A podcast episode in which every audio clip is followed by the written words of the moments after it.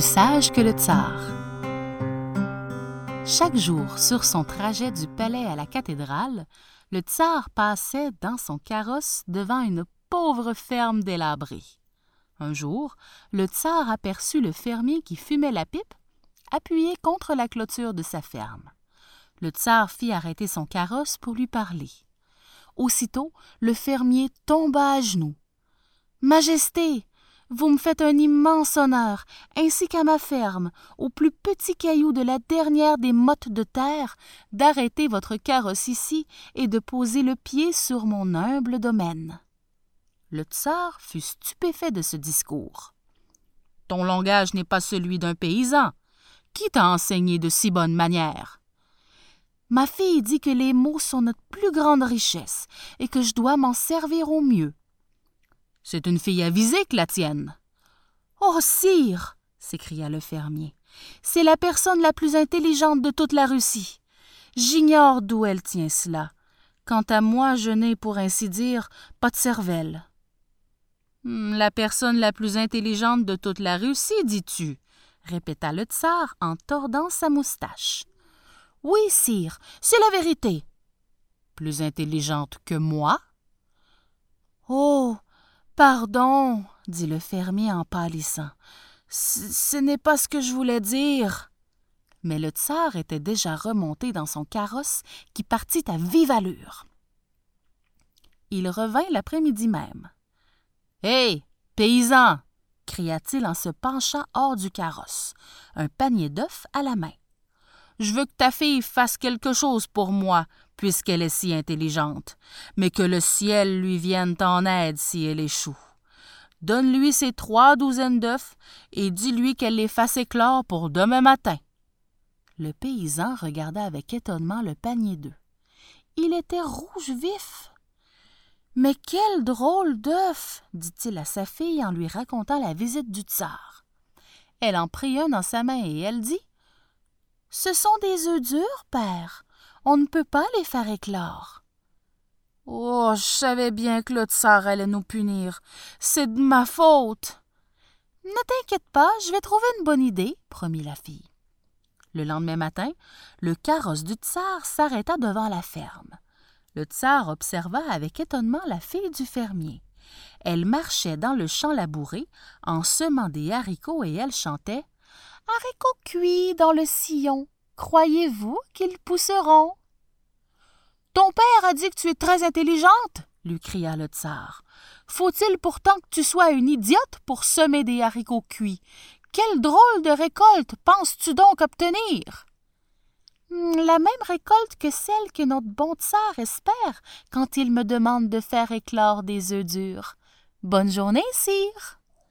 Le tsar rougit et s'en alla rapidement, comprenant que la fille du paysan l'avait battu à son propre jeu. Le lendemain, le fermier trouva une bobine de fil sur le seuil lorsqu'il ouvrit la porte de la chaumière. Sur une carte brodée d'or, le tsar avait écrit Dis à ta fille de me tisser deux voiles pour mon navire impérial avec ce coton, ou je vous envoie tous les deux en Sibérie. Le vieux fermier s'arrachait les cheveux. Mais qu'allons-nous faire, ô ma fille? Mais la jeune fille mit la bobine dans la poche de son tablier et écrivit quelque chose au dos de la carte du tsar. Ne t'inquiète pas, père, dit-elle, et va porter ce message au palais. Elle cassa une petite branche de pommier et la joignit à la carte sur laquelle on lisait Je ne doute pas que vous sachiez combien mon père est pauvre.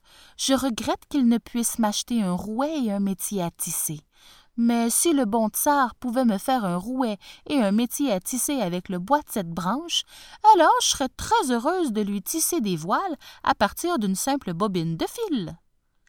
Le tsar reçut le message et il s'écria en riant eh, Bravo, cette fille est vraiment intelligente. Il appela son coursier et il lui dit Porte ce verre jusqu'à cette misérable petite ferme au bout du chemin. Dis à la jeune fille qui vit là que si elle peut vider la mer à l'aide de ce verre avant demain, je l'épouserai. Lorsque la jeune fille reçut ce message, elle éclata de rire. Puis elle prit le petit tabouret de la cuisine et, empruntant le cheval du messager, elle galopa à toute allure jusqu'au palais. S'inclinant au pied du tsar, elle posa le tabouret sur le sol et lui dit Très cher tsar, toute la Russie vous aime, et moi, je vous aime plus que toute la Russie. Rien ne pourrait me plaire plus que de faire ce que vous m'avez demandé. Mais un petit problème m'empêche de vider la mer en une nuit. Ah dit le tsar. Tu n'es donc pas si maligne après tout, n'est-ce pas? Non, pas maligne du tout. Je pourrais très bien vider la mer, mais dès que j'aurai fini, les rivières la rempliront à nouveau. Donc, si vous voulez bien assécher pour moi toutes les rivières du monde avec ce tabouret, j'irai volontiers vider la mer pour vous avec ce verre. Le tsar rit de plaisir.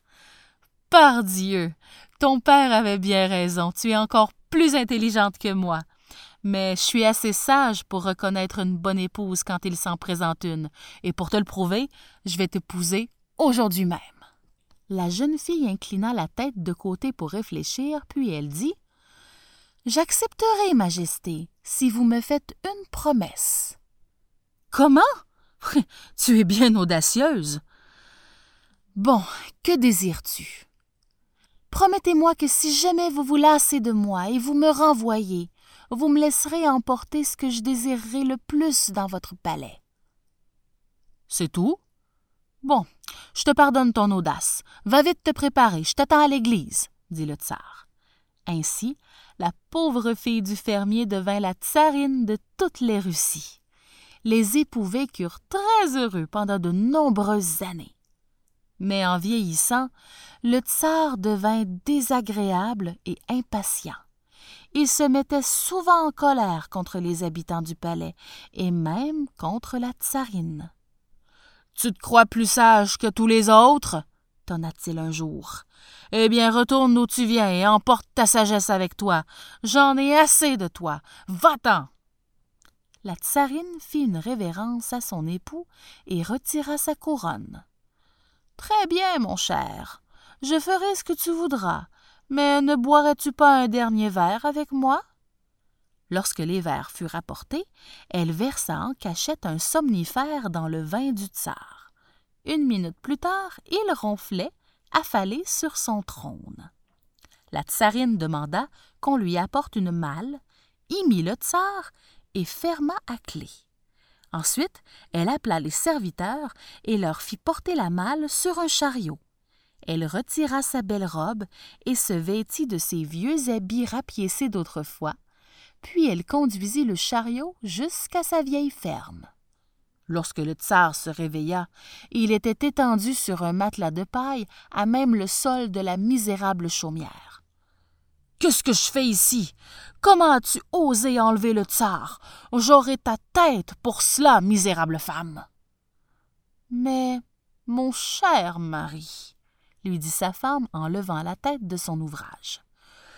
Tu m'as promis le jour de notre mariage que si tu me chassais, je pourrais emporter avec moi ce que je préférerais à tout dans le palais. Eh bien, c'était toi.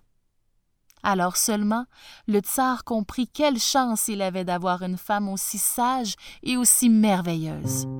Tous deux repartirent dans leur palais et y finirent leur vie très heureux.